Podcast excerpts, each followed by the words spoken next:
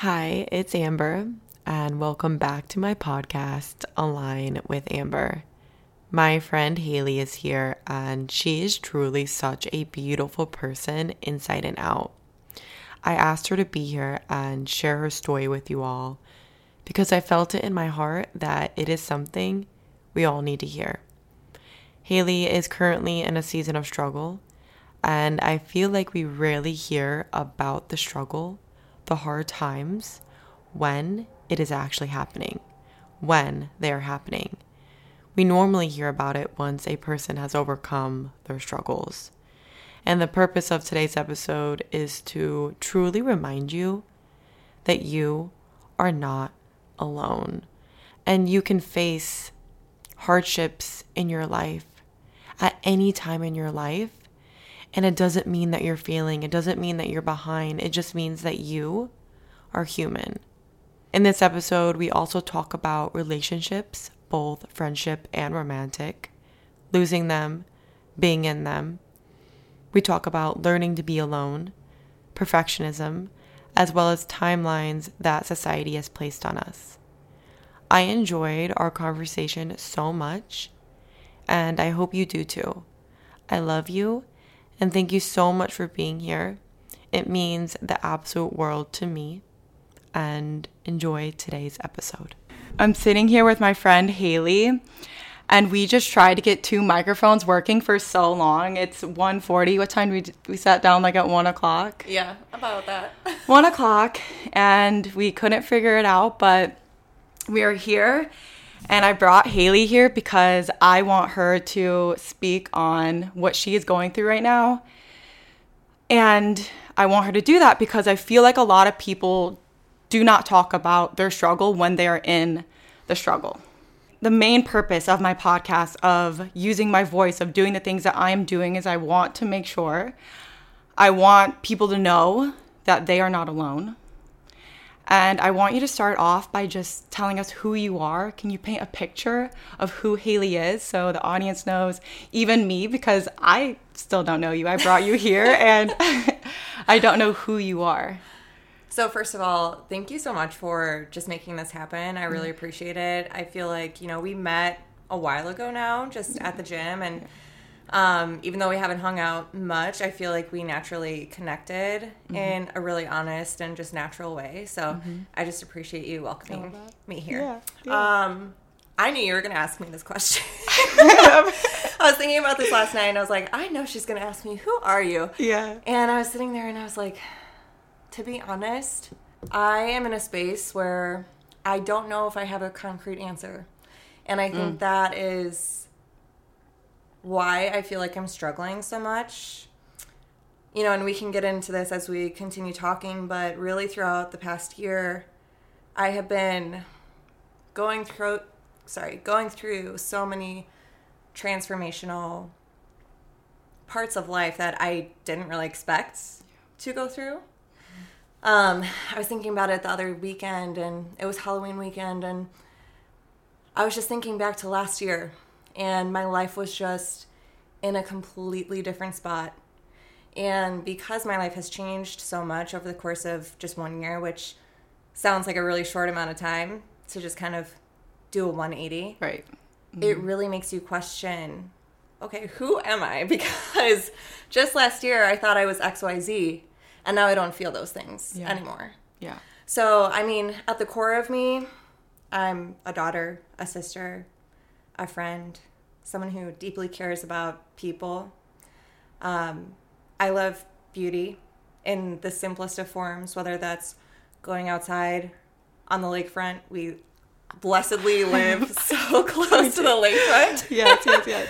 and that is just like when I have those moments where you're just outside in nature and yeah. seeing the most beautiful sunset that you could possibly imagine I love those moments because yeah. it really just connects you to what I think life is about. You know, so I love those moments, but to even making my home a beautiful place so that I feel comfort there and safety yeah. there and just kind of seen within the space that I'm inhabiting. Yeah, where you're spending all of your yeah. time. Yeah, exactly. Mm-hmm. Um, and then I look for beauty in people and in the little mm-hmm. moments and just I think we're here on this planet, on this earth, to experience the full human experience, which unfortunately does come with those really low lows. Yeah. but, you know, you see the highs out of that and you appreciate them so much more when you are experiencing those highs. But I think without that, you know, I feel like the human experience wouldn't be as impactful and amazing and just full. Right. So, who am I? Um, I'm still trying to figure that out. I think in this moment, I think there's been parts of my life where I was very confident in who I was. And now I'm in a part of my life where I'm like, hmm, maybe I'm just evolving. Yeah. And I haven't met entirely the new version of me yeah. um, in this next chapter, but I'm just in the thick of it, in the deep questioning You're of a lot of literally stuff. like in, you're in the transition. Yes. In the unknown. yes. And I think that's where a lot of people are. And I remember being in that space and it's overwhelming, it's exhausting, it's like dizzy. Mm-hmm. You're like, what, what am I supposed to do? And I love how honest you were, how honest you are with the answer of who am I? And a lot of people don't know. And I recently just had that experience. It's it's like you're losing a part of you. You're losing this life that you saw for yourself. And now you're like, I'm grieving this life, but I'm trying to build this other life. And you don't know what that looks like. And you don't know what your next steps are. And when I, it's like I really lost a sense of identity recently. And that was like when I decided to stop drinking. I just I'm like, who am I? And I literally stopped doing everything that I was doing because I'm like, the old version of me did this, and I don't even, I'm not who, I'm not that person anymore. So what if I just stopped everything, mm. and I created something new for myself, and I stepped into something new for me, and even if it wasn't, I mean, my routine now is kind of similar, except I feel a lot different about it. I feel, I mean, I just feel different. So I feel like I'm coming into it with a whole new energy and a whole new perspective. And I don't have everything figured out. I have no idea. I mean, I'm a nanny. I'm sitting here doing things, trying to figure out who I am. And I think that's a lot of people get stuck because they don't know what to do. And is there anything that you're doing right now to try to figure out who you are, who, you know? Yeah, yeah. So, you know, and again, being completely honest and transparent, I was laid off. This was, you know, one of the kind of very pivotal moments in the past year, but I was laid off in June. And it was from a job that I had just started in August. So I was really only there for what, like eight months or so. Um, and unfortunately, it was the job where I had been making the most money I've ever made in my entire life. I saw myself there for a really long time. And just for reference, I've been an executive assistant since 2017. And that's not what I went to school for. I went to Yeah. school for fashion merchandising. My life obviously didn't take me in that direction because I'm here now. But, um, you know, even within that space, I never grew up thinking I was going to be an executive assistant. Yeah. Right. And so I never had that passion for my work. I would, I'm good at what I do Yeah. That's not in question. But of course, my job wasn't my passion.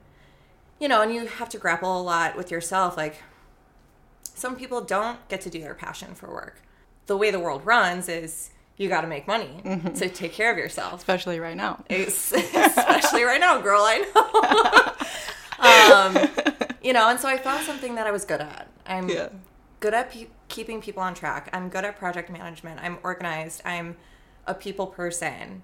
And, you know, that all kind of plays into that role of work. And, you know, I hadn't quite found my home in terms of a company that I wanted to stay with. And I think that's something that our generation really just resonates with. You know, previous generations, they would find one company and they would stay there Right. for years and years and years and years and just work their way up. That hasn't been my experience, and I know that hasn't been a lot of people's experience who are around our age group.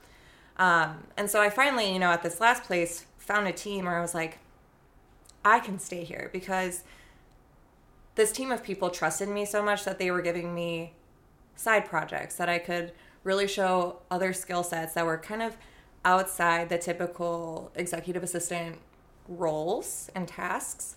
And so I was so excited.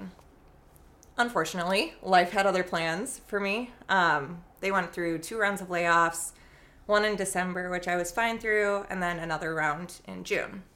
And so I was affected by that. And that just like really, I'm someone who grew up being a perfectionist mm-hmm. and I loved getting the gold stars in school. I did the work. I, you know, I was always like the top student. If you asked any teacher, they they would say, "Oh, we love having Haleigh in class." And I don't say that to brag. It's just Right. the reality. Yes. You know, I was a good student, and so this was kind of the first time where I felt very neglected by the system. You know, just turned away. I felt like a number, and it was it really rocked me in a way that I had not expected. Trust me, when they were calling me about it, I was literally sobbing. to I was just gonna ask you how did you people. I was just gonna ask you how did you feel? Like how was Oh, I felt horrible. Um, and I knew it was happening. I supported someone very high up in the company, and so I had access to his inbox and was very well aware of how the company was doing and financially. And so I knew layoffs were happening. I did not know that I was going to be affected. Mm-hmm. And when I got a random meeting put on my calendar, like same morning, wanted to meet with me like an hour later from two people who I didn't know in the company. But when I look at their titles of what they do, one is in talent, and I was like, this is it. Here we go. here we go. And so I get on the Zoom, and they Oh, it was on Zoom. Yes, it was on Zoom. it was on Zoom. And they started the call the exact way I knew they were going to start the call. I get on there and they go, Oh. So I'm sure you're aware. and I knew exactly that was the phrasing they were going to use. And I was like, Oh, here we go. and I just immediately waterworks. I'm a crier. Oh, like my emotions just pour out of me. And still in that moment, I somehow chose to make it about them. And I was like, I'm so sorry that you guys have to make these calls. That is such a hard job. And they kind of looked at me and they're like, no, this is about you. Yeah. Don't worry about us. Like, we still have our jobs, basically. And still, somehow, I was like turning it off of me. Um, and I think that's just how I'm, I am naturally. I'm very, I worry about other people a lot more than I worry about myself. And I think through this layoff and through some other things that have happened in my life this year, I've been forced to worry about myself Yeah. in a way that I'm not used to doing. That you've never done. Um, and that's new for me Yeah. because it's, I'm having to put myself first in a way that I don't think I've ever done in my life. And it feels weird. It feels like when you're not used to doing that, you feel neglectful of the people around you. It's not easy. it's not easy. And unfortunately, to solidify that thinking, that subconscious thinking in my head, I did have two friends who have left me in this year. You know, and that's really tough. Yeah. And you have to learn how to pick yourself up mm-hmm. by yourself mm-hmm. and keep going. And you don't know necessarily when that light at the end of the tunnel is going to come. Yeah. And I know it will because I've been through other tough times in Yeah. life. Yeah. So it will come because my life isn't over yet, right? I'm still living life. So it's not over. So it's there, but I can't tell how far away it is. And that's hard for anyone to go mm. through, you know? Mm-hmm. And a lot of people who know I've been laid off, they're like, oh, well, like, you have to be enjoying this personal time, right? Like, that's so great. Like, you have all this I- personal time. yeah. And I kind of just look at them. I'm like, are you serious? No, I'm not enjoying this personal time. like, yes, there are moments that I'm still enjoying, you know, time not having to be at work. Yes. But mostly, my mind is occupied with how do I get out of this? How do I find that light? How do I find my next job? Like, you know, financial stress is obviously very real. Um, and I'm sorry, I jumped way off your question, but No. to your point, when that layoff happened, and there was another very big thing that happened literally the night before I got laid off that I won't go into too much detail because it's something very personal to me. But that thing that happened was something that really shook my um, moral identity, I will say, and made me question some of the values that I had or didn't have. And so that instance also kind of was a death of versions of me in the past because I was forced to make a decision in that moment and I was grieving who I thought I was Yeah. prior to some of these things happening in my life. And because of some of these things, I did start going to therapy, which I hadn't ever seen a therapist before. But Amazing. yeah, I was just at a moment where I was like, all of this is so much. It is so much. And at that moment, I could already feel um, two of those friends that I was talking about slipping away a little bit. And so I didn't feel comfortable going to them anymore because I kind of had in the back of my mind, I said, I think this is too much for them. And so, uh, you know, I needed someone outside of my actual life to Outside be of- able to talk yeah. to. And, she's- outside of your own mind. Oh, yeah. yeah. To take Because I'm a big yeah. talker in my mind. I don't know if you are. I know. I my mind. I wrote something down the other day. I'm like, I literally had to scream just so I could be louder than my thoughts. And I I love writing, and it was more. It was very poetic, but I'm like, I just had to scream because my thoughts were so loud. And mm-hmm. you would think after all this time of doing so much that maybe they were just quiet, or maybe you could. And I know I am not my thoughts. I know, but it's just it's there Yeah. it's still there and i'm just it's, it's just like i said earlier it gets dizzy it gets exhausting I, i'm so exhausted this week because i've just been in my thoughts mm-hmm. That's really what it is, honestly. I've noticed lately, you know, and I don't want to throw words around lightly, but I've never experienced anything like depression before. But I would say the state that I've been in is the closest to what I would think depression is. Mm-hmm. You know, when your job is taken away, you lose your, you know, and these two friends that I lost, they were not just auxiliary group type friends who were kind of on the fringe of my life. They were I would say my community. You know, and as you're an adult and you kind of grow out of school and you grow out of some of those activities that naturally bring you community with people, mm-hmm. your community circle is smaller. And so those two friends, we were kind of just like a little trio community. And so when I lost them, I lost that sense of community too. And so, you know, I'm in this period of just really being alone. And I think there's some good in that. I think it's good to be by yourself and be able to be at peace with that. But I also think we are naturally social pe- you know, social beings as humans and do need community. So I think, you know, recently, honestly, just in the last week, I was kind of thinking, man, why? Like, yes, lost my job. Some other stuff happened. My friends left. You know, so I was just really thinking, okay, XYZ happened. They're all bad. yeah Great.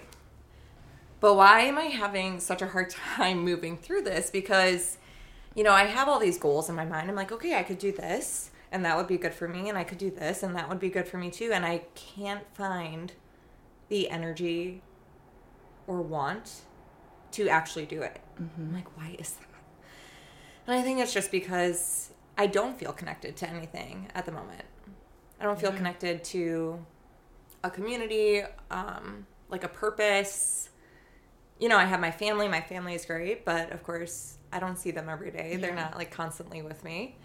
And, you know, I do have other friends as well who I cherish and I love, but those are kind of individual friends. You know, it's not a community group of friends. It's like I have this individual friendship with this person, this other friendship with this person. And so you start to feel on a little island a little mm-hmm. bit. And the scary thing about that is you are so alone with yourself.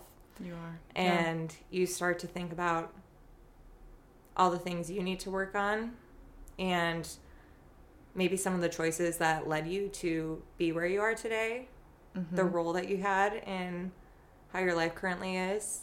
it's like what you attracted and Mm-hmm. everything like in my mind it's like you lost a sense of safety Yeah. Oh, yes. I feel so unsafe. right yeah now. and having it's not like oh this was like your dream job but it gave you safety. It's not like and these friends gave you safety. They gave you a sense of belonging. And just mm.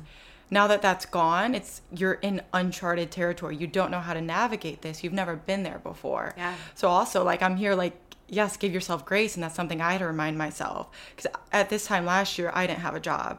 I didn't have a job from like august to january. Mm-hmm. and I remember feeling so alone. I remember feeling so lost. Lost. I was counting pennies from like a butter container just to pay rent. I was door dashing and eating lunch in the car, eating dinner in the car, just trying to make money to pay rent. And then all of my money that I made would go straight towards rent or gas. And I didn't know how I was going to get out of it. I didn't, like you were saying earlier, I I knew I was going to and I saw that light, but when you don't know when, mm-hmm. it's like you're in fight or flight. You're yes. in this mindset that is so scattered and it's so lonely being there. Mm-hmm. It's so mm-hmm. scary being there. Yeah.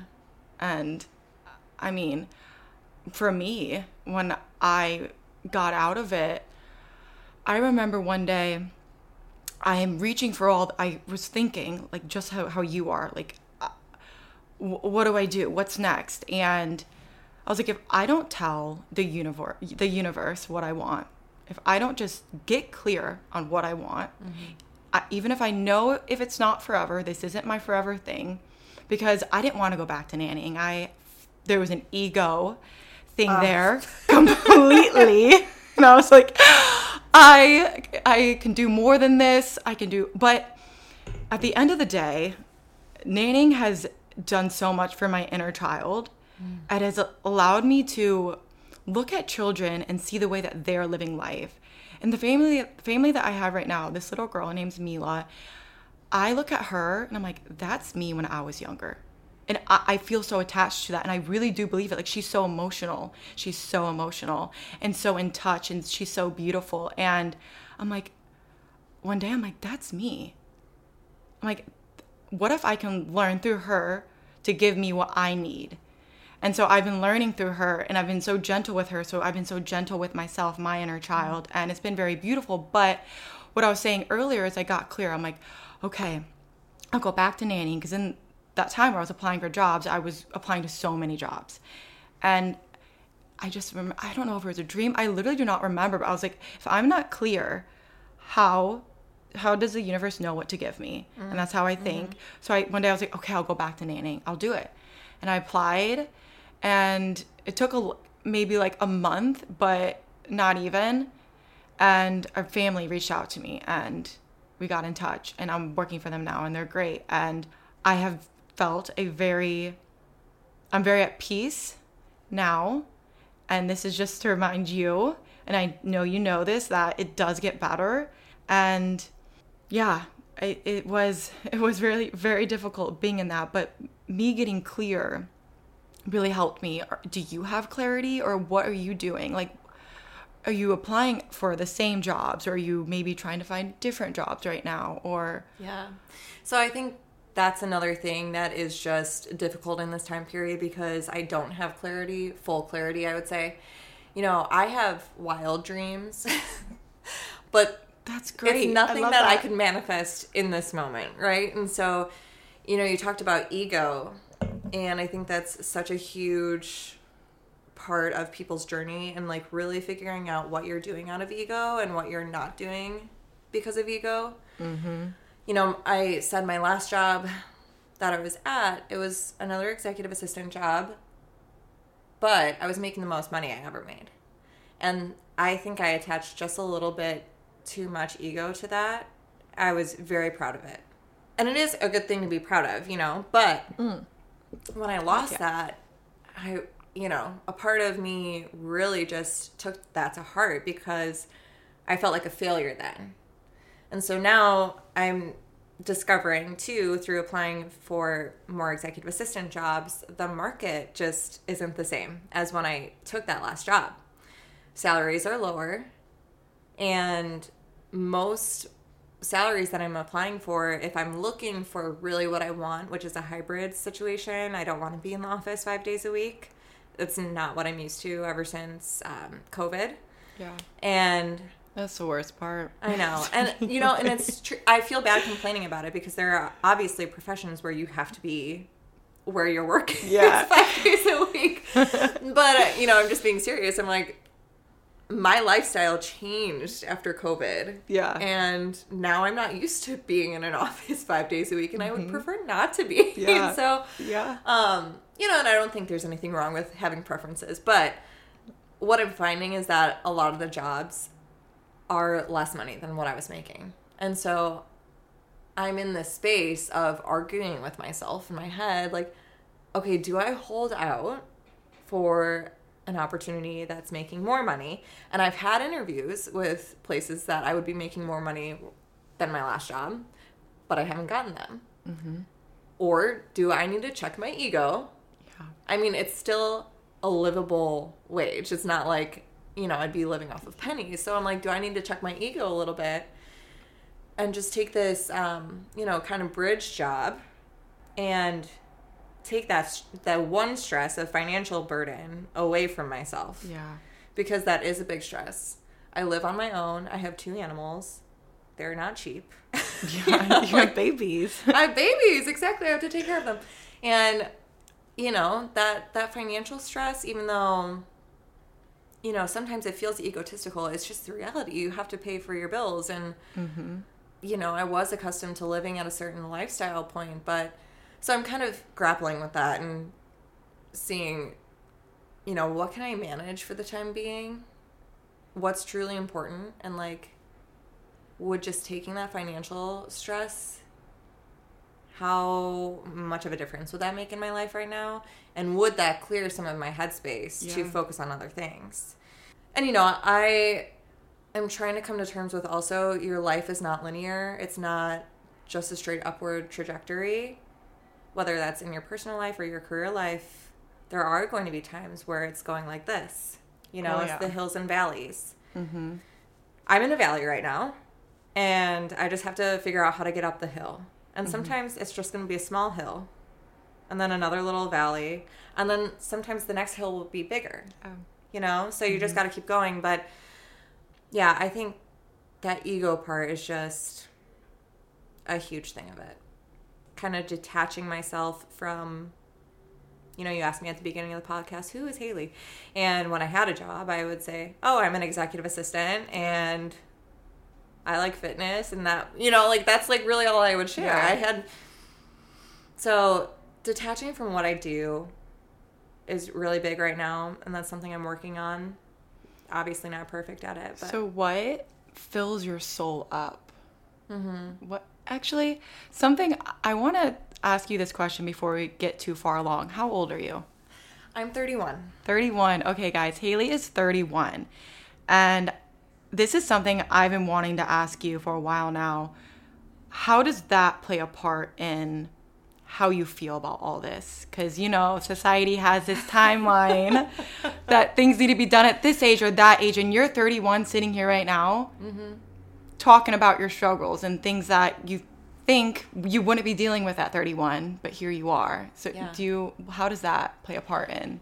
it's all this. definitely it's definitely a narrative that is ingrained in the back of my mind because how can it not be because society has made Mm-hmm. Yeah, it that way and we are i think you're only a few years younger than me Yeah, I'm 26. okay that's about the age group where you start to see other peers around your age getting married having kids Oh, yeah. buying a house, getting the promotion, all the things, right? Like it's that age group that starts you really start to see the people around you Truly. quote unquote leveling up when you feel like you're not meeting that same standard. And it can be extremely draining on you and I think social media has perpetuated this to a horrible degree. You know, the keeping up with the Joneses has always been a thing. But it was more so in your immediate circle. It was like your neighbors, you know, like you see the old movies where someone's competing with the other neighbor for like the best Christmas decorations, you know, and that's like the theory of keeping up with the Joneses. But now, in our age, in social media, we get to see it from even complete strangers. Yeah. influencers who we know are around our age. You're like, this person has a multi-million dollar business. Yeah. and I'm out of a job. Like, what did I do? Right. I mean, And the thing But- is, is I think we all inherently know that everyone is very deserving of all of the beauties in life. So when you feel like you were on that track to, you know, I said I was making the most money, I was like, I'm going up. And then when it's all taken from you, then you really start to think about everyone else your age. And it's like you get in this cycle of thinking about that. You know, I'm not anywhere near being married. I don't. I'm not anywhere near. so are you dating right now? I am, um, and that's been that's its own little interesting thing. But um, yeah, you know, I'm just not at that point. Like, Yeah. there's no. I and I won't be. You know, realistically, I won't be for a few years at the earliest. so so I'm like, okay, I'm gonna be one of those, you know. And it, it's really funny because my mom always joked with me when I was younger, and she said this in front of my brother one time in our kitchen. I don't know. We must have been talking about dating, and she looks at me and she goes, "Haleigh, you might never get married." And she said it so seriously, not in a rude way. She just said it very seriously. And my brother looks at my mom and he's like, Mom. Like it was the worst thing in the world for her to say to me. And I looked at her and I said, You might be right. and that's just because- How old were you when she said that? I was in high school. I was in my sister. She, my sister's married. I have a twin sister. Yes. And so that was something I struggled with because I'm like, oh, my sister's the same exact mm-hmm. age. She's getting married. I'm still single and I'm not dating. And I joke with her, I'm like, don't get too far ahead of me. Like, don't have kids yet. Just wait a little bit. But recently she was like, Amber, do you even want to get married? Mm. Or if you do, I I could just see you getting married in, in the courthouse. what? what made you think that? What makes you say that? I'm Yeah. so confused by that statement, but okay. So I feel what you're I'm Yeah. like what what makes people think that? That's so interesting. I think it's certain energies um, that people give off, and I definitely got this from you as well. Like when I first met you, I could tell you're very fine by yourself, even in the moments that I know you don't don't feel fine by yourself. You're very fine by yourself. You just give off an energy of being very confident in yourself, even like even if you don't feel it. Yeah. I think it's just naturally deep inside you. It's in you. I believe it's Yeah. like it's in there. It's just like covered up yeah, by something. exactly, exactly. Because, I mean, I look back at my past because I've been sitting here wondering. I'm like, man, I'm really struggling through this period of loneliness, like a lot. But in my past, I haven't been. I've never really had a group of close girlfriends. I've always wanted one, but I was kind of on the outskirts of multiple groups, and I I couldn't never dated. Relate to that more though. Yeah. And so, you know, my whole life I've kind of just been primarily on my own. Um and so, you know, I wonder why I'm struggling with it so much right now. And I think maybe it is a little bit of the age thing where it's like okay, I I don't necessarily feel 31 because of how my life is at the Well, you don't look 31 either. Thank you. so Um that's health and fitness and also good genes from my mom. Heck yeah. Um, but yeah, I mean that timeline, it's tough. It's tough. And moving past that though, what I try and do in those moments where I'm like, I should be married, I should be having kids, I should have the house. I just try to look at the reality. Children, That's all you can do. Yeah, I mean, children are a blessing, but your life changes when you have kids. And Mm-hmm. it is not glamorous to be a mom. You know, it's Yeah. like you go through a lot of stuff when you're a mom and you're a parent, and your life completely changes. And Mm-hmm. I have to be real with myself. Would I even be ready for that? At No. my age? I mean, I, I wouldn't. Right.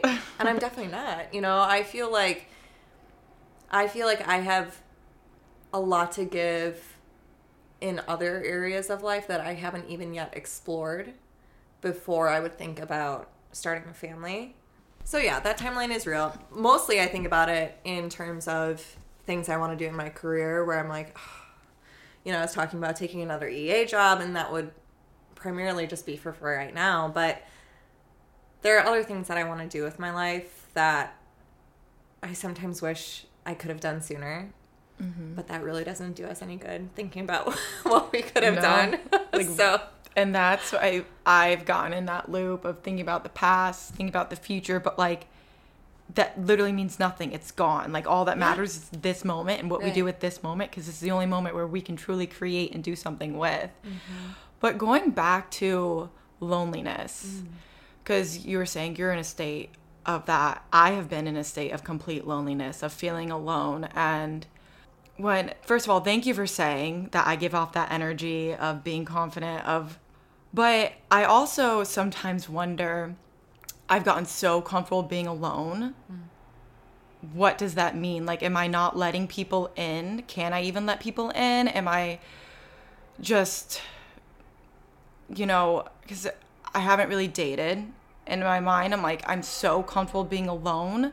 What if someone comes in and disrupts that? Like this morning, I was sitting at the lake and I was like, it would be nice to have someone sitting here right now. It doesn't need to be a guy, it could be just a friend, a person.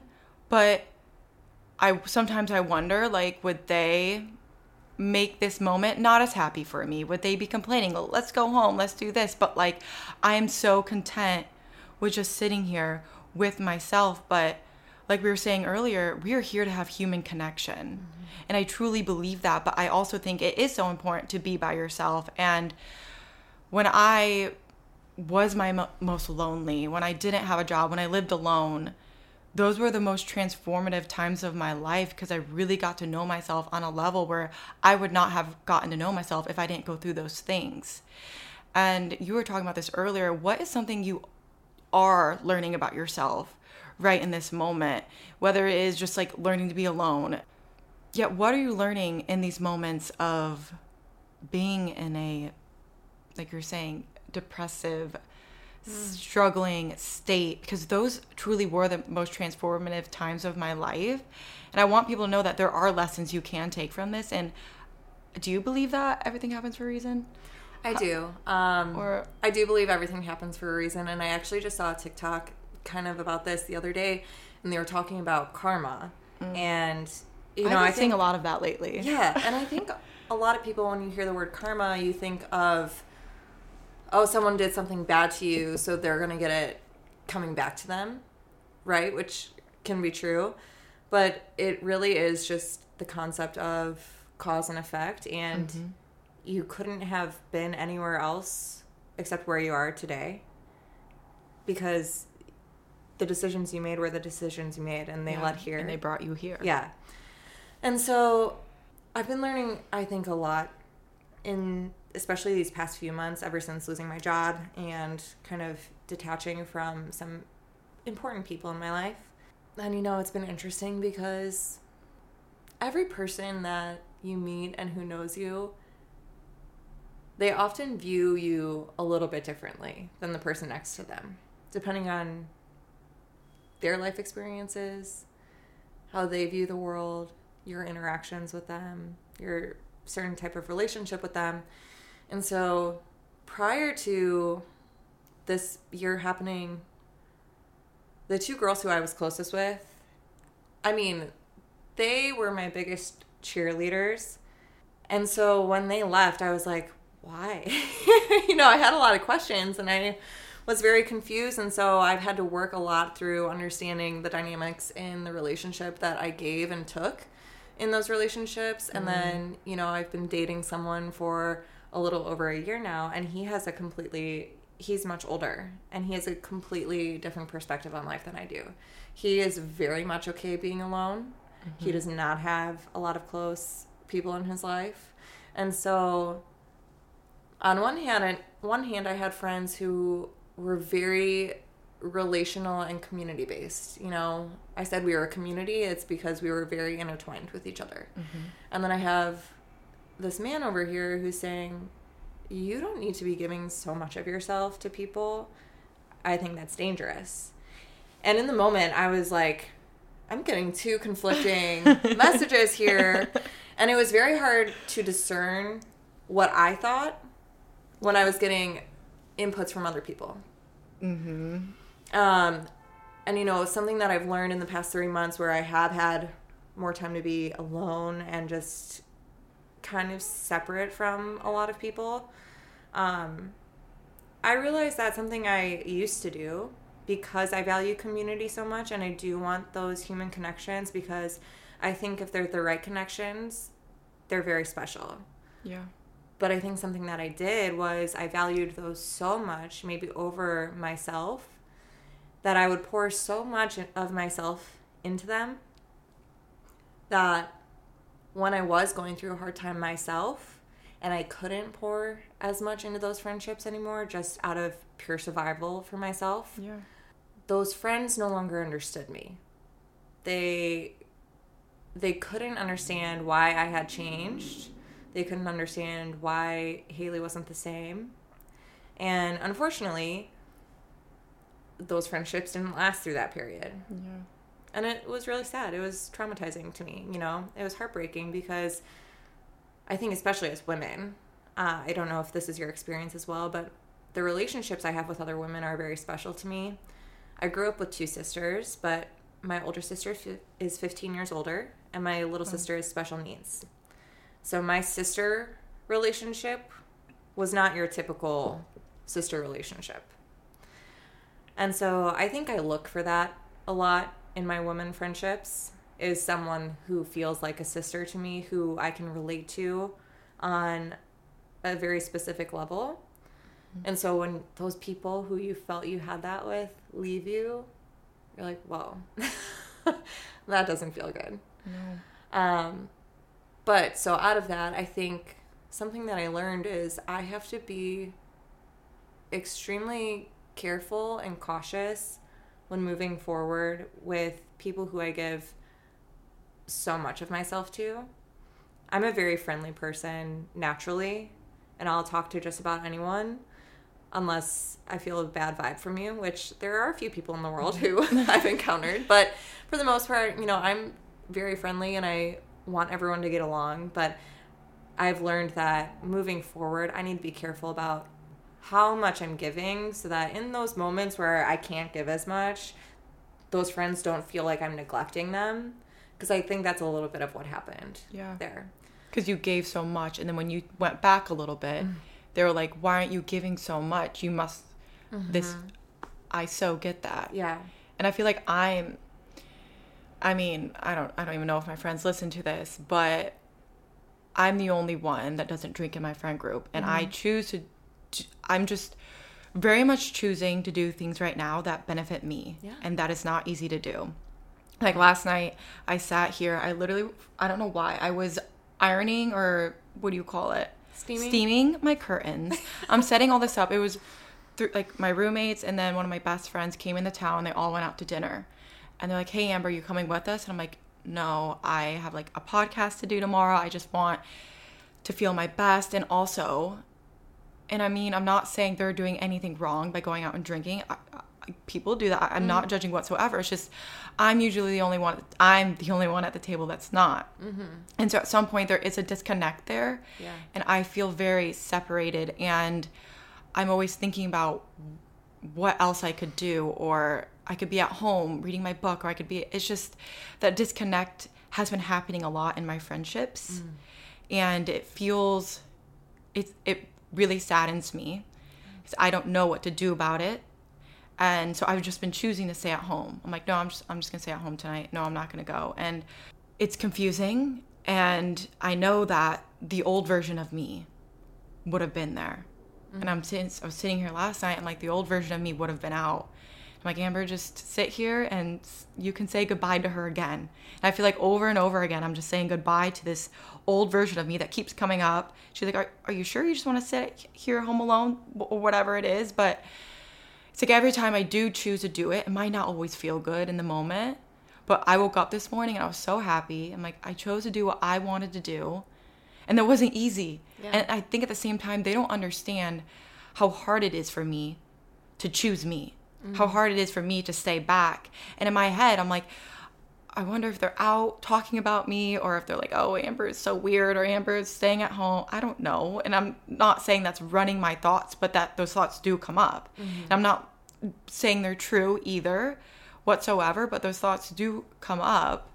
And then I just feel myself really drifting off. and I'm in that space where I'm drifting off and Yeah.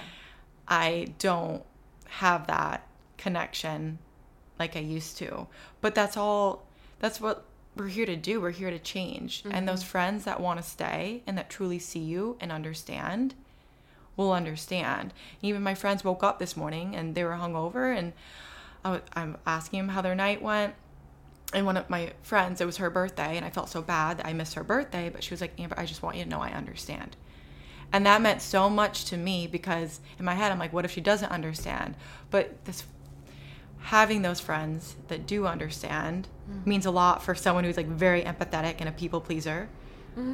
But I mean, it's still really, really hard for me, nonetheless, of just sitting here and choosing me and choosing what's best for me. Yeah. I don't know if you can relate to that with your friend. I mean, but I know. Yeah, no, I definitely can. Um, you know, and I think in the past year, a lot of a lot of the disconnect was I was going through. You know, I've been dating this guy, and I haven't been in a lot of long term relationships, and I'm just going to be frank. It's not been the easiest relationship, and I think a lot of the reason my two friends kind of just were like done was they didn't really like him. That's fine. But, you know, I also think a lot of what happened was we were so connected and we were so intertwined that our lives were intertwined a little bit. And I think as I'm reflecting on that, I think moving forward in friendship, I need to be very careful of that. And what I mean by that is personally, if I had a friend dating someone who I didn't really like, as long as he's not harming her, Yeah. it's not really my say. It's not your business. I don't own her life. Yeah. She has her own very separate life, and I'm so glad I get to be part of it, but I am not all of it, and I have no say in it. Mm-hmm. And so, you know, I really reflected on that, and I could understand their frustrations. I think what they didn't realize was that I was going through a lot of necessary changes that this man that I'm seeing has been a catalyst for in just me as a person and how I approach life. He is very, very different than me. I was raised very Christian conservative. I had a good life growing up, you know, just pretty safe bubble, I'm not gonna lie. My dad was chief of police in the town that I went to school in. Like, I was what everyone called the goody goody, you know. And that is how I grew up. And that, so that's like my frame of mind a lot of the time when I'm moving through life because that's my experience. Now, I don't necessarily hold all the same values. I have some altered values than my parents and then my upbringing. And I've gone off the rails a little bit in terms of I got tattoos. My parents hate tattoos. Like, I do drink. My parents don't mm-hmm. drink. You know, I we don't, I don't live the same life that they do, but I grew up being that perfectionist and people pleaser. And I was so afraid for the longest time to disappoint my parents and to do things that were out of line of their expectations because I was afraid that would alter our relationship and that would alter their love and respect for me. And I think that's very natural.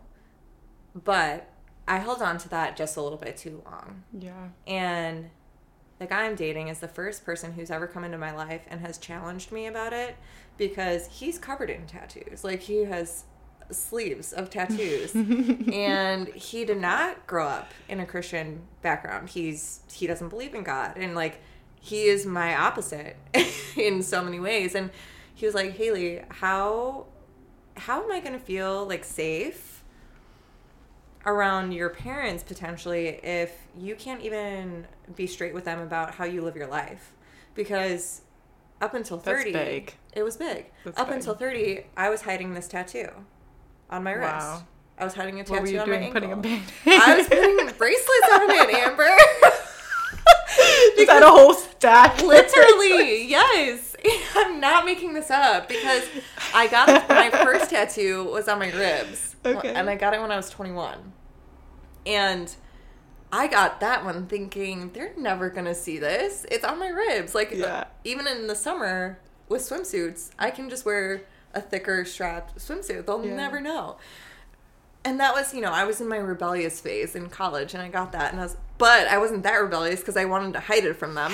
But I posted a picture on Instagram of it, which I thought I was safe because my parents aren't on Instagram. But someone I went to high school with, our dads worked together, and she for some, Some reason thought it appropriate to bring up at her dinner table that I got a tattoo.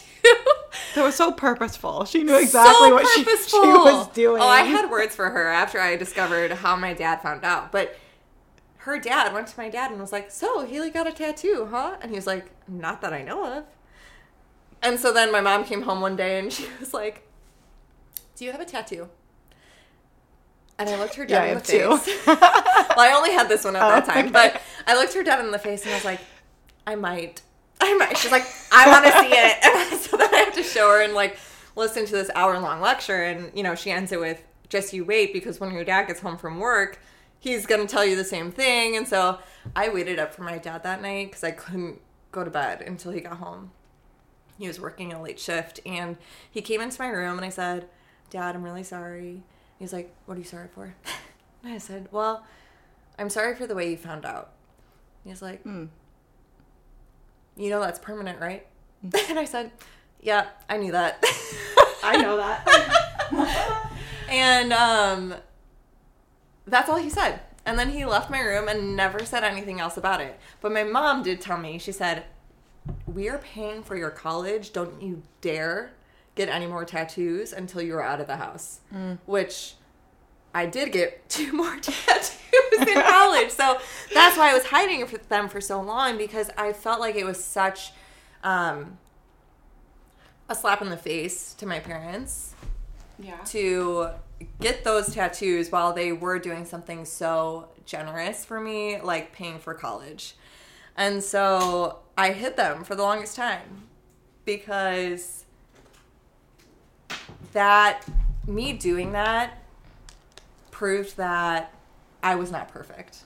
Mm. It proved that I was not this perfect little angel child that my parents thought I was. Was that in a sense like a relief when for I you? told? Yeah, I mean, so yeah so i hid these for so long and you know always in the back of my mind i was like i'm like they're gonna have to find out one day whether mm-hmm. that's at my wedding Yeah. like they're gonna have to find out. Like i can't just always hide these.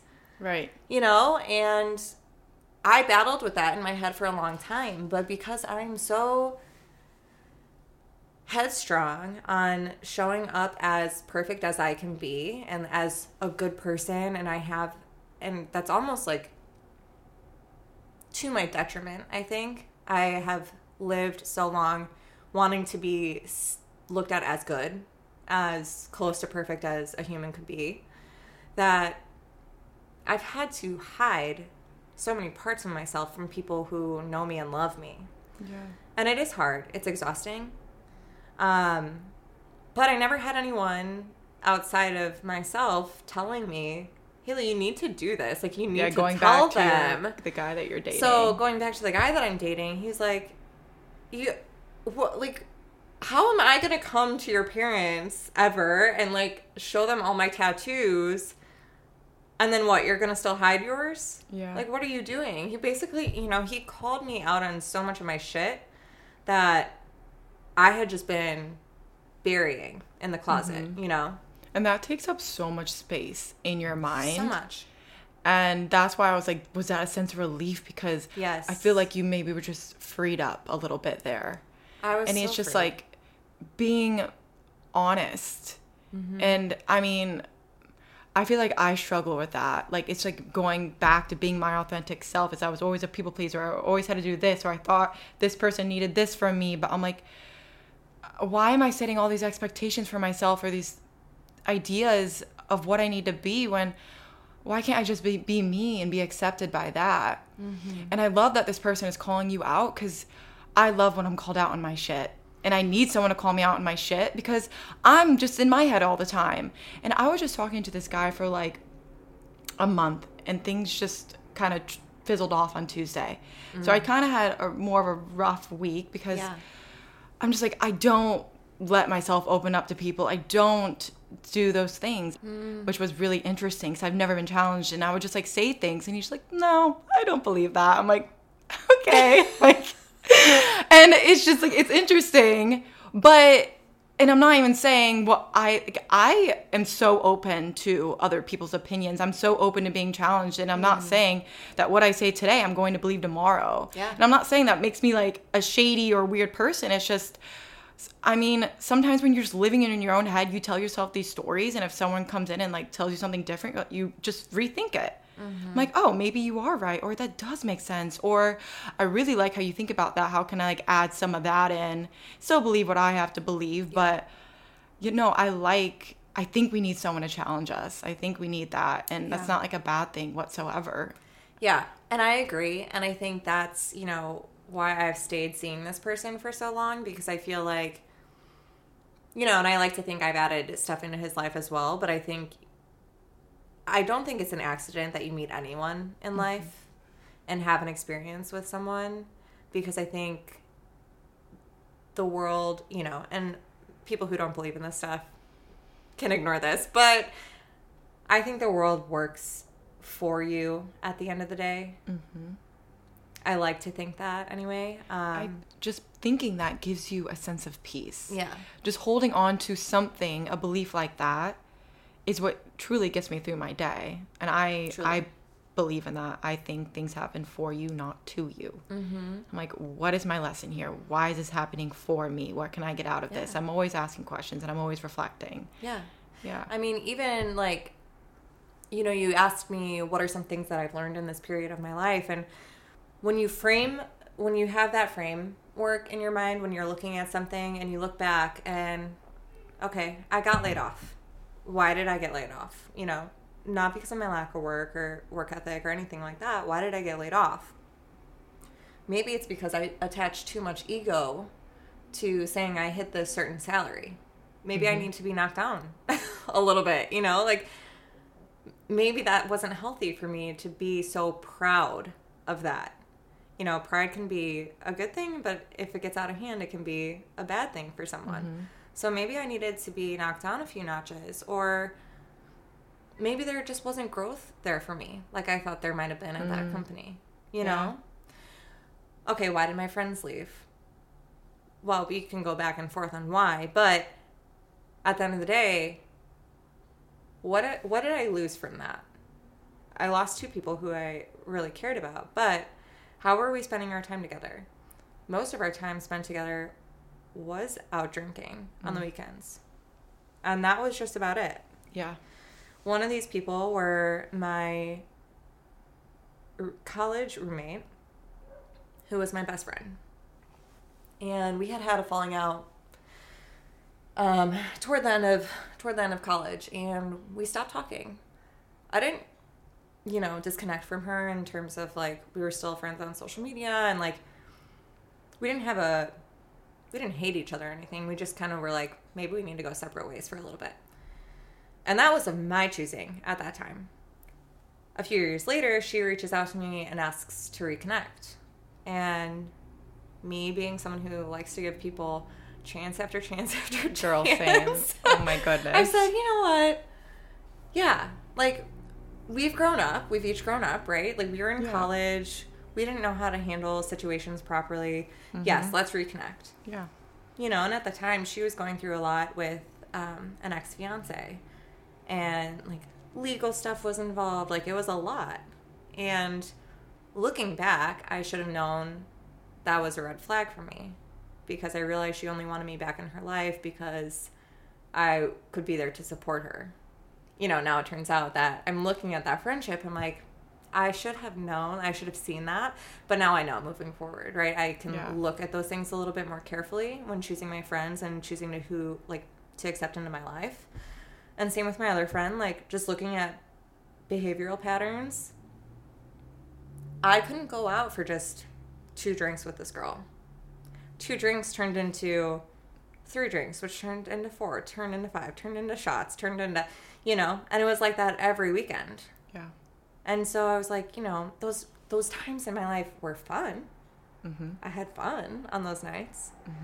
But what was that really doing for me long term? Because I was setting myself up with two women who I thought were going to be with me my whole life, but they couldn't even make it through one tough year. Yeah. I think I think that is so important. Um we're just gonna no more video, but that's okay. I think that's so important because it's like ask truly asking yourself, is this relationship can it can it grow with me? Mm-hmm. Yeah. Can it? And you were just shown no, it can't. Mm-hmm. And that's okay. Yeah. And like you said, you just now you know who you're going to let into your life, what you're going to look for in a person. Mm-hmm. And if they can't grow with you, I mean, they don't deserve space in your life Yeah. Because you're on this journey. We're on this journey. We're here to grow, to expand, to evolve, and to figure out who we're here to be. And that's not easy. And we're going to have dips. We're going to have struggles. Mm-hmm. We're going to go through the valleys. And I just, it just breaks my heart that it breaks my heart because I'm sitting here. I'm like, I so understand that. I so see that.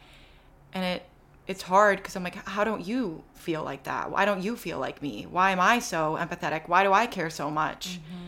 And that also just goes back to like, I feel alone because I'm like, I feel like I think so different than so many people, Yeah. you know? I have always had that sense as well that I feel very differently about life. And of course, there's no way to really know that because Right. you can't be in someone else's brain or in someone else's emotions. But I have always had that sense. Um, even like if I think about music, music is such a big part of my life. I grew up playing piano and singing, and I always thought that about music where I was like, oh man, like this song just like totally speaks to me. I'm like, do other people feel that? Like depth of emotion? And sometimes, you know, you can't be in someone else's brain, but based on their actions, I feel like you can kind of prove that correctly that some people just really don't think about other people as much as you do. Mm-hmm. And I think that's a sad reality. And I think that's something that I went through this summer. Um, the guy I'm seeing, he, I would always just like bake cookies for people at Christmas because I'm like, I grew up with my mom baking cookies, and I'm like, I'm very into trying to keep the magic of life alive. I think that's something I'm very passionate about. And so I would always bake cookies for my friends and like drop them off at their houses. And the guy I'm seeing was like, Why are you doing that? I'm like, What do you mean? Like, they're my friends. I'm baking cookies for them. Like, I think mm-hmm. that's a great thing. And he's like, Do they do that for you? And I'm like, Well, no, but should that stop me from doing that? I don't know. Yeah. But hmm. when all this happened, I started to second guess that. I was like, man, should I be doing so much for people who don't do that kind of stuff for me? And I don't want to go off in the complete other direction and stop that because I think we need people in the world who just go out of their way for others, even Yeah. if they don't have anything coming back to them in return. Giving is so good. It's so good. Um, but I think something I learned is I do need to be careful about how much I give and who I give it to. That's it. Yeah, and Yeah. that's it. And I think before I just would give, give, give to everyone. You wouldn't even think about it. It was just like, No. yes. Mm-hmm. Yeah, and I think if I'm being honest, I got a fix out of it too, right? Because I felt valued and I would see the happiness on their face. And I think that's all great, but I think I put so much emphasis on that where that was my value of myself in life was being a good friend, always being there for people, being giving, and that was like who I was, which I think those are all very great things to be. But, you know, kind of going back to your question at the beginning of who am I outside of how people relate to me? Just who am I as an individual outside of my relationships with people? And I think that's kind of what I'm still trying to explore a little bit. Yeah. I I'm it's through this conversation I'm realizing how similar I am to you. how I would literally at the drop of a hat, if anyone need anything, I would do that for them. And I would always sacrifice my own needs, my own wants, my own desires. And I was yes, I was happy I was able to do something for them, but it was more so like, oh, they're happy. Okay. But like am I happy? Mm-hmm. And when I lived alone, when did you be, did, have you always lived alone? So I moved into the city. I'm from the northwest suburbs. I moved here, let's see, 2017. Okay. And I lived with my cousin for two mm-hmm. years. And then she moved to Florida, and then I moved in by myself.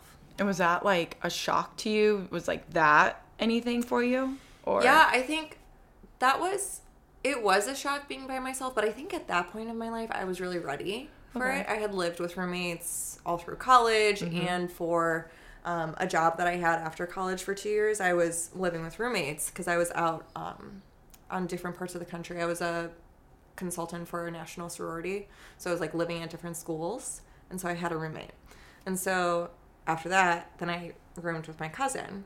And so I think at that point I was like, I'm ready to just like have my own space, decorate how I want, run the household how I want to run it. Um, but you know, that was 2019 and then COVID happened that next summer. And by that point I was like, I'm pretty lonely. like, Yeah, it's pretty yeah. quiet in here. And that's when I got my dog Harley um, that summer of 2020, which helped just so that there was another living thing in my right. proximity. someone else breathing next to me. Yeah. was it just you? yeah, but you know, at that time, I think I didn't feel so lonely because I did have very deep connections with friends, but also that first year it was COVID, so everyone was lonely. Yeah, Everyone was in their apartment in awakening Yeah. for so many people. Honestly, that was like really the start of my journey. Was when I lived alone, and it kind of just fell into my lap. I didn't know I was going to live alone. My sister got engaged, and they're like, I lived with my sister and her husband or her Oh. boyfriend at the time, and so it was us three. And they're like, Well, we're engaged, Amber. Like, Oh, you gotta go. I'm like, all right. and all of my friends' mm, leases didn't line up. And I was like, okay, well, I guess I'm gonna go live alone. And that was a start of me diving deep into myself, being aware of my thoughts. And there would be weekends where I wouldn't like say a word. And I'd get to Monday, I'm like, I didn't say a word the entire weekend. I was in my thoughts the entire weekend. And that's when I started TikTok and I would just start speaking to my camera because I'm like, I need to use my voice. I need to speak because my throat's closing up, my heart's closing up, like shit is closing up, and I'm so lonely. And yeah, that it really jump started a lot for me. So I was curious on that for you, but I mean, I just and then now I have roommates, and I think a lot of people still think I live alone. I recently posted a video, and they're like, "Oh, it's you." Sh- I'm like, we struggle living alone. I'm like, I have roommates. I am going back to living alone just because I'm a very, well, just because I just like my own space, and I do think there is time for me. I don't know. I'm I'm still lost in this space of I'm alone, but I don't feel lonely at all. Mm-hmm. But yeah, I just I'm just in a I'm just in a space where I don't really want to be next to anyone. Mm, and mm-hmm. I don't really know what to do with that. Yeah. I don't really hang out with my roommates. And like I just got a taste of like talking to someone again and then that was taken away from me and I, I used to have this belief that I was not enough. And I got excited about it and it didn't end up working out, but I know I'm not attaching myself to this is so hard to talk about because I haven't even talked about it yet. And I just don't like I don't know how to deal with talking to someone in this healed space because mm. I think what you were talking about earlier, it made me think of I, like is this guy like triggering you at all in like certain areas? Like have you had good relationships, mm. bad relationships? Like cuz I am like at a, in a place where I am so healthy. I am so good with myself and I've never been in a in a place where I'm like this is what I want and this person came in and he was like exactly what I would want. Mm-hmm. And I I've never talked to someone like that and who understood, but at the same time I'm getting triggered by all these little things, but I'm not letting it affect the relationship. I'm just being aware of it. Have you like are you getting triggered by anything? Like how are your past relationships or how are they like coming to play in this new one? Yeah. So, um, this current relationship is honestly the only, I would say, real relationship I've been in. I think the longest one prior to him was three months. So, not very long. like for like Forever. Yeah, okay. Forever. I was I was always the girl who guys would want to flirt with, frankly, to sleep with, wouldn't want to be my boyfriend. I dealt with that. Well, all through high school, no one wanted to date me because I was so skinny. I was like not developed in high school. I didn't get my period, sorry, TMI, until like end of my junior year in high school. Oh my gosh. So. I was just like, I was a tiny little thing and like straight up and down. Um, the boys had no interest in me, frankly, just growing up. Then I got to college. You know, things changed a little bit on that front. And, but the guys in college, I just never ran across a guy who was actually a good guy in college. They were all there to party, they were all there to be douchebags. And that's what I experienced. I would like a guy so much and want to date him. And I just ended up going about it the really wrong way. Mm-hmm. But it's all I knew how to do. You know, and I ended up getting my heart hurt a lot. Even though I wasn't dating people in serious relationships or anything, you but put still, you put so much emphasis and excitement on it, like you kind of said. and you care a lot. You're. I can mm-hmm. tell you're a person that cares a lot. Yeah. And it was just one of those situations where, you know, it went through guy after guy. They didn't want to date me, but I was good enough to sleep with. Mm. And then they would date the next girl they started seeing. And you're like, you know, so out of that, I felt very much not enough. Like you were saying, I never felt enough. And, you know, all of that thought process actually triggered me to after college you know, I used to dance when I was in high school, and college I didn't do anything type of physical activity. Same. Lots of drinking. I lots was of like lost in that. Yeah. I lived right next to McDonald's. um, and so you know, post college, I was like, okay, I need to get my act together here and find some kind of physical activity. And at that time, that was right around the time when um, NPC bi- bikini competitions were super popular. Did you do that? No. Oh. But but I did sign myself up with a trainer who trained women to like be competitors. I never competed, but I did that and I got so obsessed with it.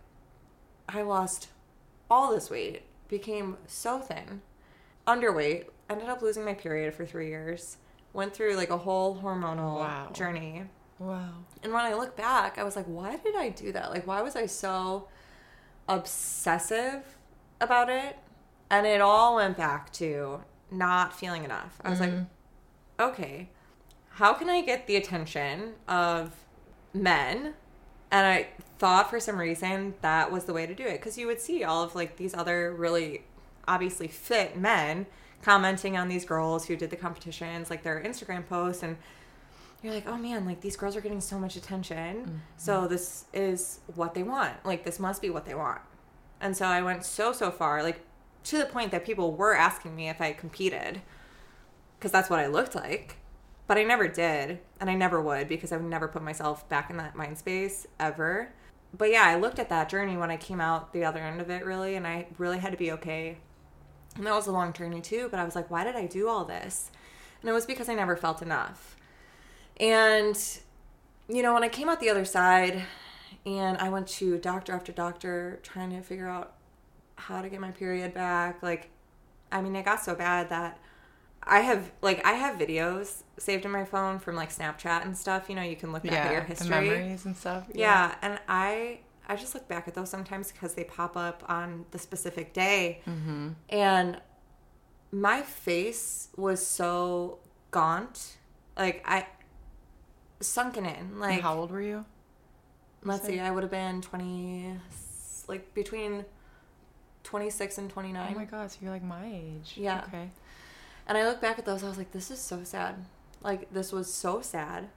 No one pulled me aside to be like, Haleigh, something's wrong with you. Like, mm-hmm. well, I mean, I would hope they'd say it nicer than that. well, there was something wrong with me. but, you know, my, my dad would say stuff sometimes when I would come home mm. and he would hug me and he'd be like, you're all bones. But I was so far in the mindset of like, no, but this is what I need to be that I was like, yeah. Oh dad you know would just shrug it off. And you don't really see it either. oh, I didn't see Right? No, I thought it looked great. Yeah. Amber, I thought that I still had more fat to lose, and there Mm-hmm. was literally none. Like there was no fat for me to lose anywhere. and so, you know, when I got out on the other side of that, and I had to do a lot of mental work for that too, Mm, because say- Mm-hmm. I had to gain weight back. Because every doctor I went to, they're like, "You're underweight. You need to gain weight back." My adrenals were all crazy because I was in, you know, fight or flight mode because Yeah. I was so underweight. Like I didn't have enough nourishment coming in. I had digestive issues. Like it was just awful. And so it just got to a point, and this was, um, I got my period back right mm, the winter after we heard about COVID. So that period of being in the house a little bit more, not being able to go to the gym, Just like resting. resting. I was, you know, eating mm-hmm. more fatty foods because I was eating comfort foods because we were in a world pandemic. Yeah. And I was drinking a lot of wine. And so, you know, my calories were up and I was gaining more weight. And all of a sudden it came back. And it was like a miracle to me. And at that moment, I was like, I am never going to let what I think society, a man, wants from me, I'm not going to let that affect me ever again because look at what it did to me. Mm-hmm. Look at what it did. And what man has ever shown me that I even want him? Because like every man that I've encountered has treated me like crap. So, you know, like until I meet a man who treats me like the best thing in the world, why do I care what they think? Mm-hmm. So that was a learning experience of not feeling like enough. Now, interestingly enough, in this relationship that I'm in, sometimes I feel like I'm too much. And so Oh my gosh. Going yeah. back to your question of do I get triggered? Yes. Sometimes I feel like I am a little too much. And it's funny because I've never felt like that in my entire life. And so it's the flip side, but I think it's two sides of the same coin. It's the point of not feeling right for someone or acceptable to someone.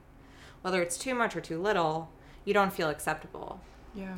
And as a people pleaser and a perfectionist, I think that's one of my main motivators is to feel accepted. And I think a lot of people just naturally feel like that because who doesn't want to feel accepted by at least one person in the world? You know, I think that's a very natural feeling, but we sometimes let it overtake the decisions we make in life and how we live our lives. Um, so, you know, I've had to work through a lot of that stuff too with the guy that I'm seeing. Like, am I too much, or does he just have a different life experience, or does he just prefer different things?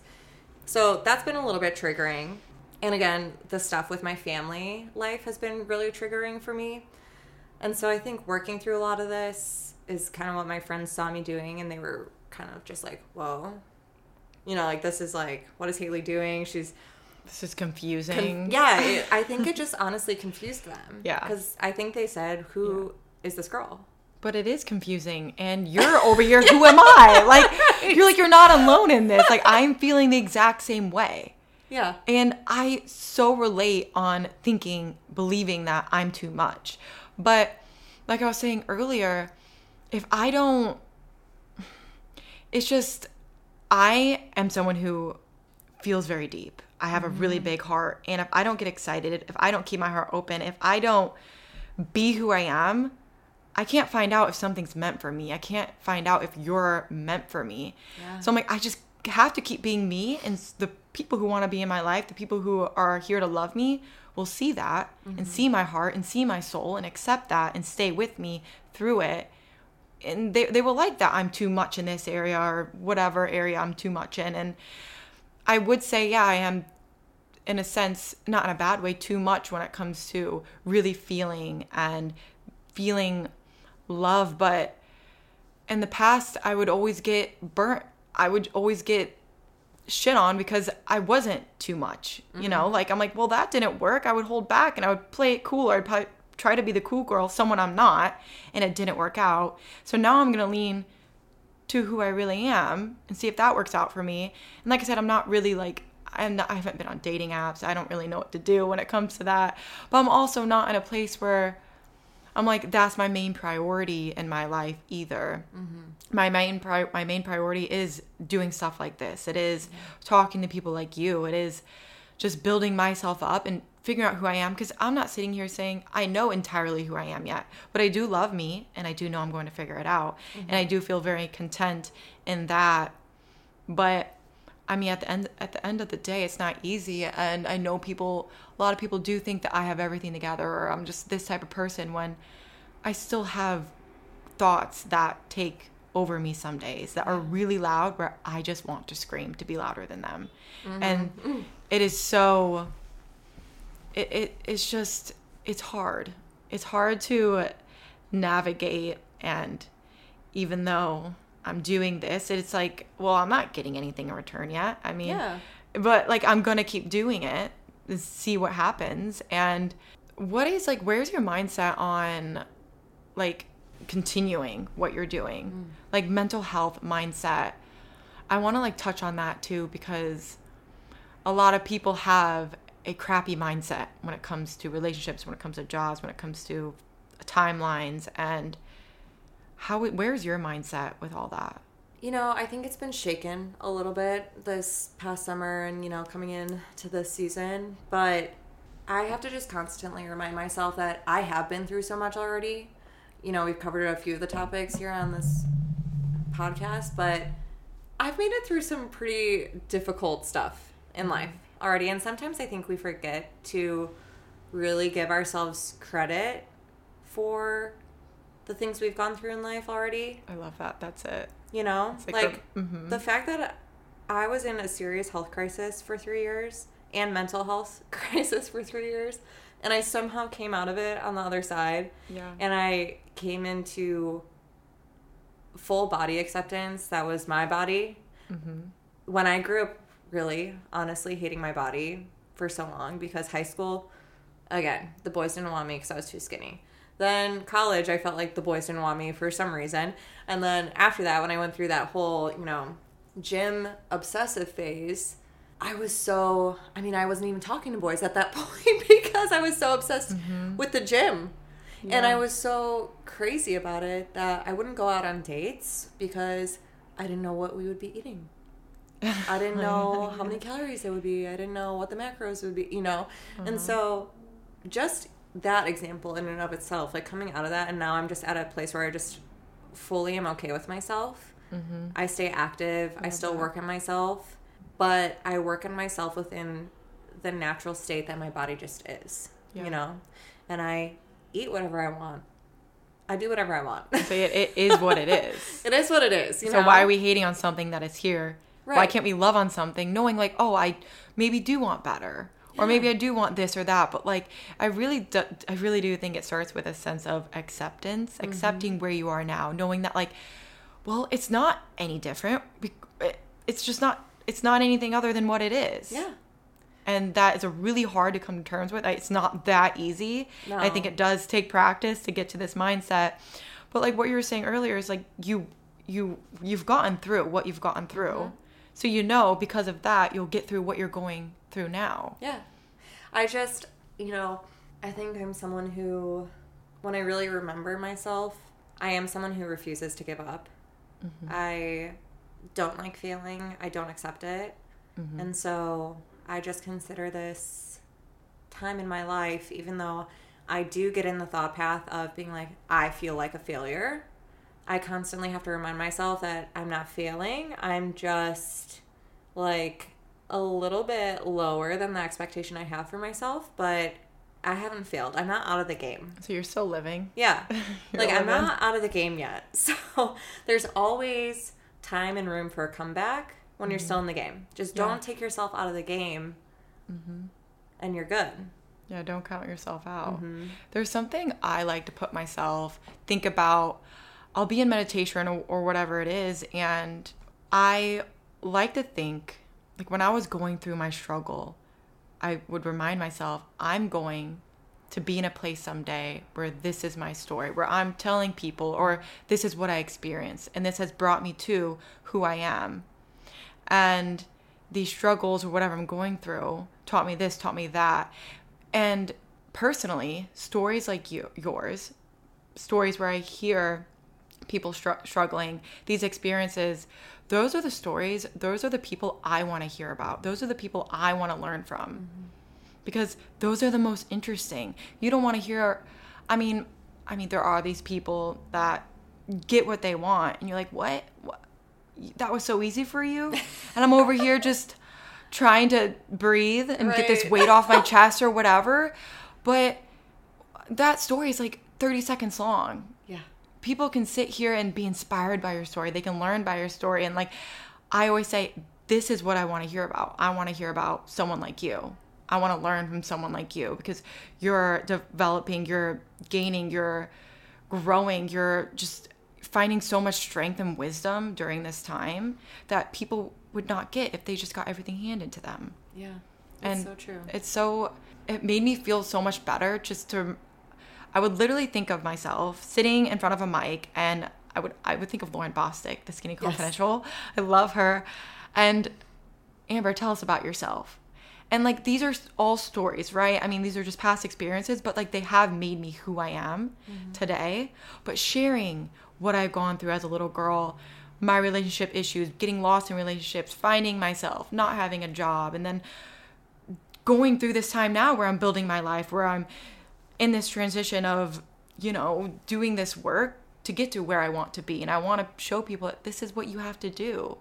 Yeah. And this is like where you're at, and this is where I'm at. And it's not saying that I'm behind or you're behind or whatever it is. It's just we're on our own journeys. We're just figuring out the best that we can. Mm-hmm. And it doesn't look pretty all the time. Mm-hmm. And it's mm-hmm. not easy and it's hard and it's it's a lot a lot of the time.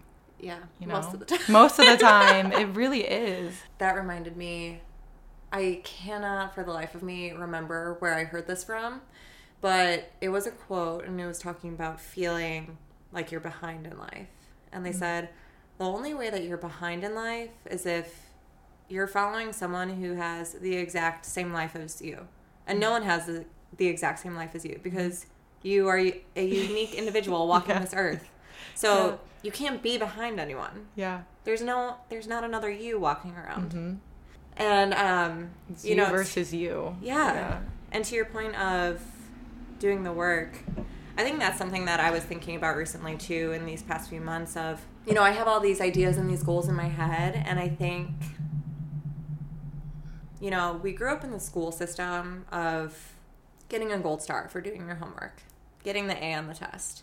And there were all these markers for accomplishment and people could see you were accomplishing stuff. And so you didn't mind doing the work as much because your hand was held every step of the way and you were congratulated every step of the way of like doing the work. Now, as an adult, if you want something and you have to do the work to get there, there's no one clapping for you Mm-mm. when you're doing the work. They only clap for you when they see the success. Yeah no one claps for you along the way. You know, like you're often the crazy person in the middle yeah. here doing this thing. Like, what do you? Who are you yeah. to do that? And I think, as someone who seeks people's approval, I have gotten myself into a rut where I just I don't do the work mm. because mm. I'm like, no one's gonna know I'm doing this, and I need to get into the mindset of doing that just for myself instead of doing it to seek other people's validation for it because if I continue in this pathway, I'm never going to do anything. You know, mm-hmm. I will be too scared to fail. I will be too scared to do work that people don't see, and then I'll never get to the end goal of what I really want. Yeah. And I will always feel unfulfilled in that way. Yeah. And It's like people are going to judge anyway. They're going to judge you for being where you are doing nothing. Mm-hmm. And they're going to judge you for doing what you want. so I'm like, how about I just do what I want? Right and what you were just saying, literally right before we started this, I got a text from my friend Kylie, the one who I interviewed, and she was like, "Do you want to do our check-in today?" Because we met we met each other on Sunday, and I'm like, I can't keep doing this. I can't keep saying I'm going to do these things and not do them. So we're holding each other accountable in our check-ins today, tomorrow, but I mean, I'm over here. Oh, I told myself I was going to do this, and if I don't do it, well, no one knows because I just told myself I was going to do it. So, yeah. but then you're just breaking these promises to yourself and you feel like absolute crap mm-hmm. time and time again. And yeah, sometimes you do need to hit these lows. And like for this, like I was telling myself I was going to start a podcast for so long and I didn't do it. And I finally was like, Amber, how many times are you going to let yourself down? How many times are you going to do this to yourself? And literally nothing changes if nothing changes. I'm like, if I don't do anything, if I don't create action, literally nothing is going to change. And like, I have these dreams of coaching women, of helping women through their difficulties, of being that support system. And like, my task this week is to create something where they, if they come to my page, they can act- actually talk to me. They can call me and see if they want to work with me. And now I have a friend that's reaching out to me like, "Hey Amber, do you want to do a check-in?" I'm like, "Oh yeah, I still need to do that thing." but like this was actually on my one of my check-ins. Like I'm in, I'm gonna do a podcast, and I'm, Yeah. And I for the most part have done one every week. There has been a few weeks where I just got in my head so much about it. I'm like, who am I to do this? And I would just forget mm-hmm. that I have a podcast. I, I would go around and be like, what do you do? I'm like, I'm just an Annie. But I'm like, no. And then I started saying, oh, I have a podcast because I do. And like, if I don't embody that, if I don't speak as if I already have it, who, like, I just, I'm all of, I, I really, really like speaking as if you already have that thing or like mm-hmm. believing, feeling like it's already successful or it's already yours. And I've been putting myself in that feeling. Like, how does it feel to have this podcast up and running and for it to be successful or whatever? Or how does it feel to finally get that job or to be that person that you've been trying to be and not be that people pleaser? Mm-hmm. And I just envision that version of me. And like, your mind doesn't know your mind doesn't understand what is happening or what's not happening. Right. So if you like just condition your mind, teach your mind that this is real, like this is happening, or I deserve these things. I just feel like you're gonna step into that version of you so much faster, so much. I mean, I don't want to say faster because we don't really know, Yeah. but it just won't be so. The fight won't be so strong. Is what I'm trying to mm-hmm. say. Does that make sense? Like, yeah, totally. I'm just, yeah, I'm really in a place in my life where I'm like, I'm done letting myself down and I'm taking action. Mm-hmm. And I don't know what it's going to look like, but like, it's not going to look like anything if I don't do anything. Right. Yes. so, like, what is your, what are like your next action steps? My next action steps. Oh gosh. Lately, it's honestly just been day by day.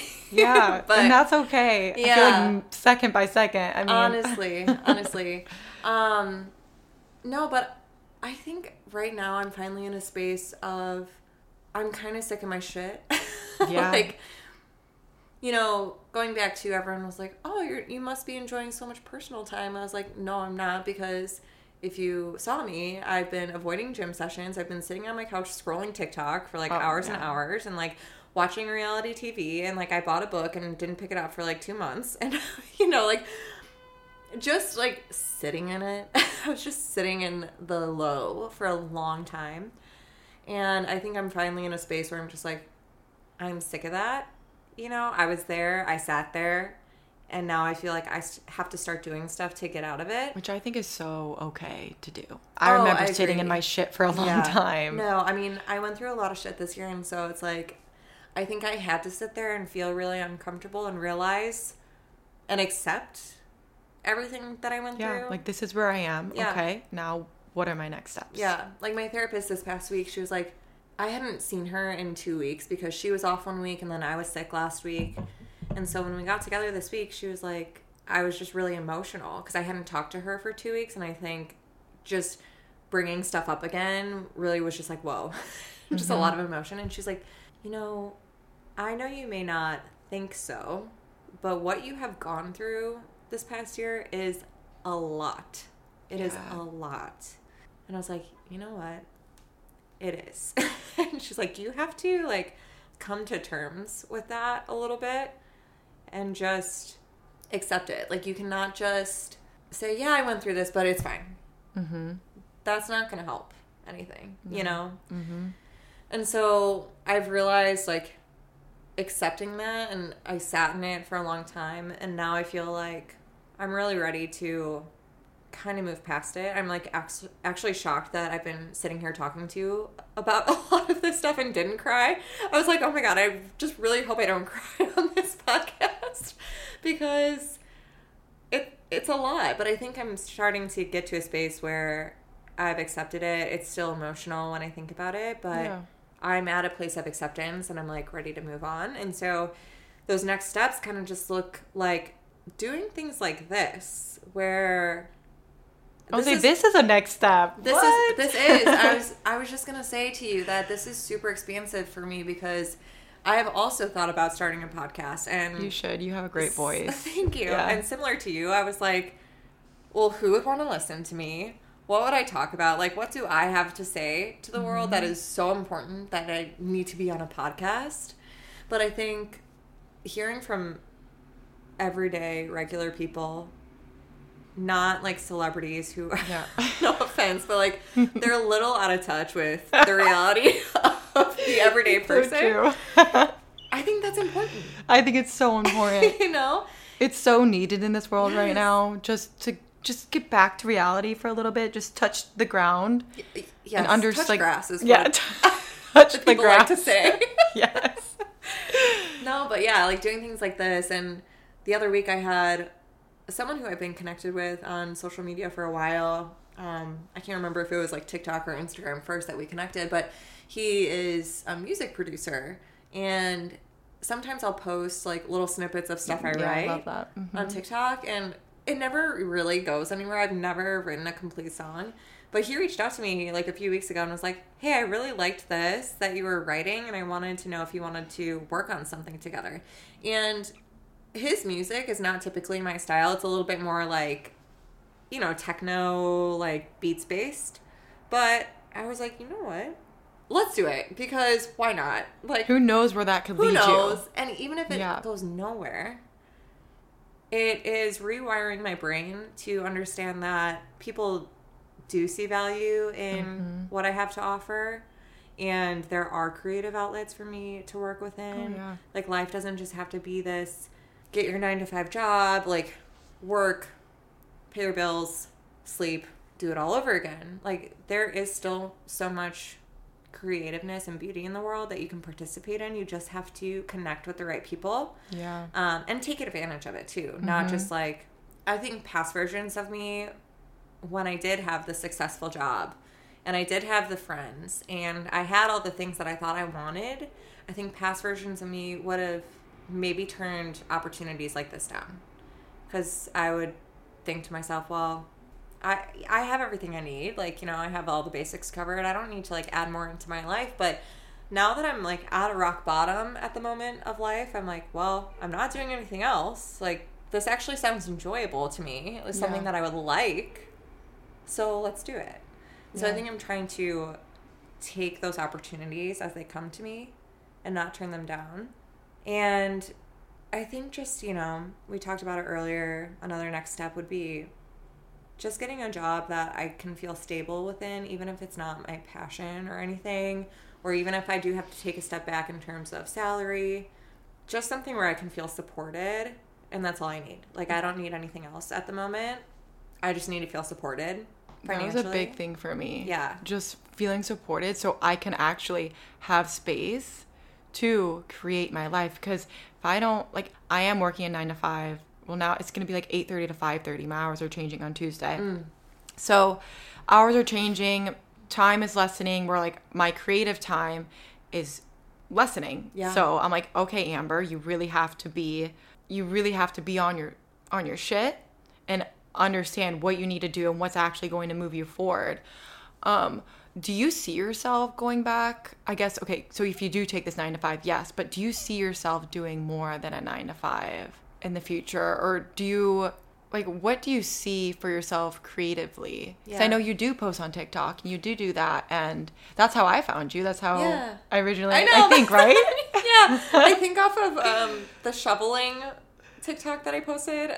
Maybe, maybe that was how you found me. There Oh, yeah, I don't remember. There was like a crazy TikTok that I posted about, like, it was in the winter, and I parked my car outside in an alley, so I Oh, always yeah, have to yeah. shovel it out. And I was like, guys, I'm not looking if you want to win the girl, don't get her flowers, shovel out her car. And that went crazy. Like I had guys coming up to me at the gym and they're like, "Hey, you're Haleigh, right?" And I The was girl like, "Oh my god, this is so weird." it was so strange.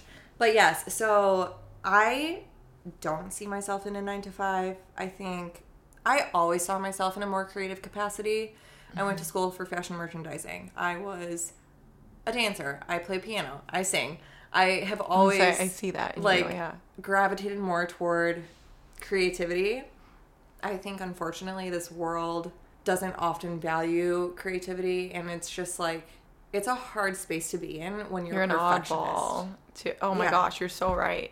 You know, because it's like yeah. if your creative isn't what someone wants, then it's bad. Mm-hmm. But it's not because that is the beauty of creativity is that it's so subjective. Yeah. But I think as a perfectionist person, sometimes you take feedback objectively, and that can be hard to work through. So, you know, I went to school for fashion merchandising. I kind of decided really like I would have liked liked to be doing things like visual merchandising or um, buying, but really you needed to be in LA or New York to be kind of pursuing those roles and opportunities. And I decided I didn't want to leave Chicago. I wanted to stay here. Um, my family is really important to me, and my little sister being special needs, I like being able to be close and like go home whenever I want. And so I decided to make my life here in Chicago, which kind of took me out of that career path. But of course, I always still have dreams like, oh, what if I opened a boutique or like, what if, you know, whatever. But I think long term, I do want to own my own thing. I feel like I was raised to be told I could do anything I wanted mm-hmm. and I could be anything I wanted to be. And I think that's something that has I've been struggling with lately is like oh, I found myself in the grind of corporate America and they chew you up and spit you out and yeah, like you didn't meet, like you were nothing. Like okay. yes and it's like I don't want to do that. I've I- never had a desire to like jump into that I space. you. I don't blame. Like I just I just feel like I'm not built for it either. I'm like I'm just gonna steer clear Yeah. of that. Um, you know, I think back to my time that I was a consultant for the sorority that I was in in college, and that job was so pivotal for me because I didn't get paid hardly any money. I mean, I was making like maybe four hundred eighty dollars every two weeks, like no money. Wow. But- Yeah, it was basically slave labor, if you ask me. But they're, you know, it's a nonprofit organization. They don't have a lot of funds to go, go Yeah. around, but they paid for all your travel and your lodging and uh, food stipends and whatnot. So you had b- your basic necessities covered. But that time in my life was so important because I was getting to work with women, and very similar to you on how, you know, it sounds like you want to pursue coaching women and just helping them with whatever they're going through. I had that opportunity when I was a consultant. You know, yes, we were like working for the sorority, and it was that was primarily what it was about was the sorority. But you were coaching them on professional development. You got to hear about all their relationship stuff that they were going through in college, and like really work with college aged women. It was really just a cool experience, and it that was not a nine to five. That was a like whenever they wanted to talk to you or whenever they had meetings or I mean it was just whenever, but it was just fun. It was just fun to see like a group of women come together and have an experience together. Yeah.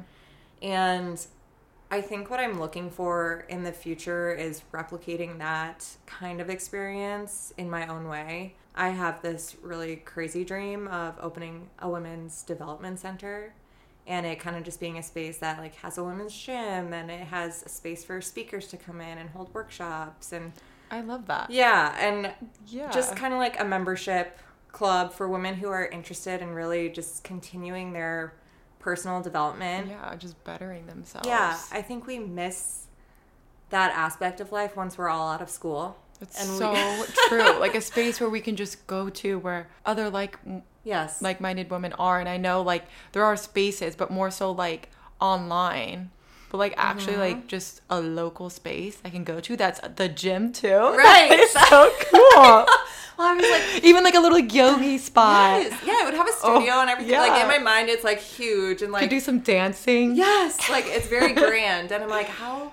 And I think I've had this dream for a few years, and I actually told the two friends that left me about it, and they're like, that's amazing. And, you know, like they were behind it and everything, but I don't think they were necessarily the right women to have in my corner at the time because again, I think they were very much tied to my success and not mm-hmm. my process. Yeah.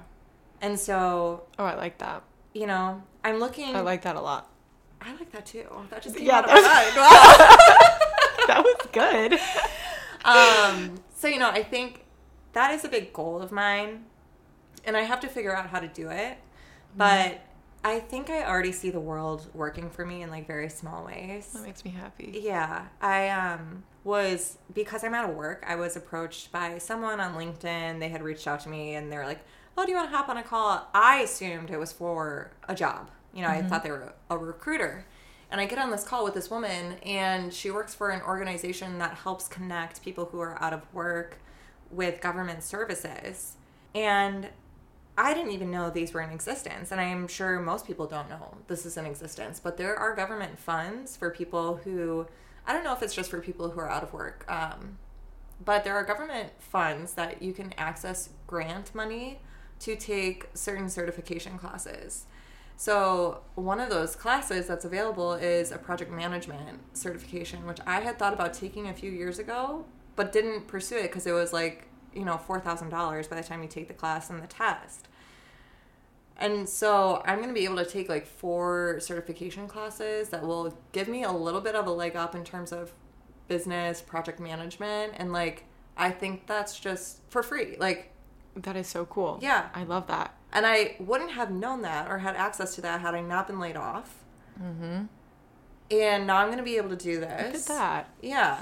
And I think that will just kind of get my mind going into a space where I'm like Just learning about business, something too. new. And so, Gets your wheels turning. Yeah. right now you're just like maybe stuck in the same Mm-hmm. thinking and like we need to throw some things in there, change it up so you can just think a little differently. right. And I like that you're given this opportunity. I love that you're given this opportunity. Yeah, it, was, so cool. It was so like I was so thrown off by it. I was Yeah. like, wait, what? There's free money for me. so I think you know that in combination with just getting a job that keeps me financially stable for the moment. Those are all going to be little stepping stones for Mm-hmm. me to figure out how I can do this in the future. I think, you know, you mentioned it would be cool to have that in person. I think we got so far away from in person community during COVID yeah.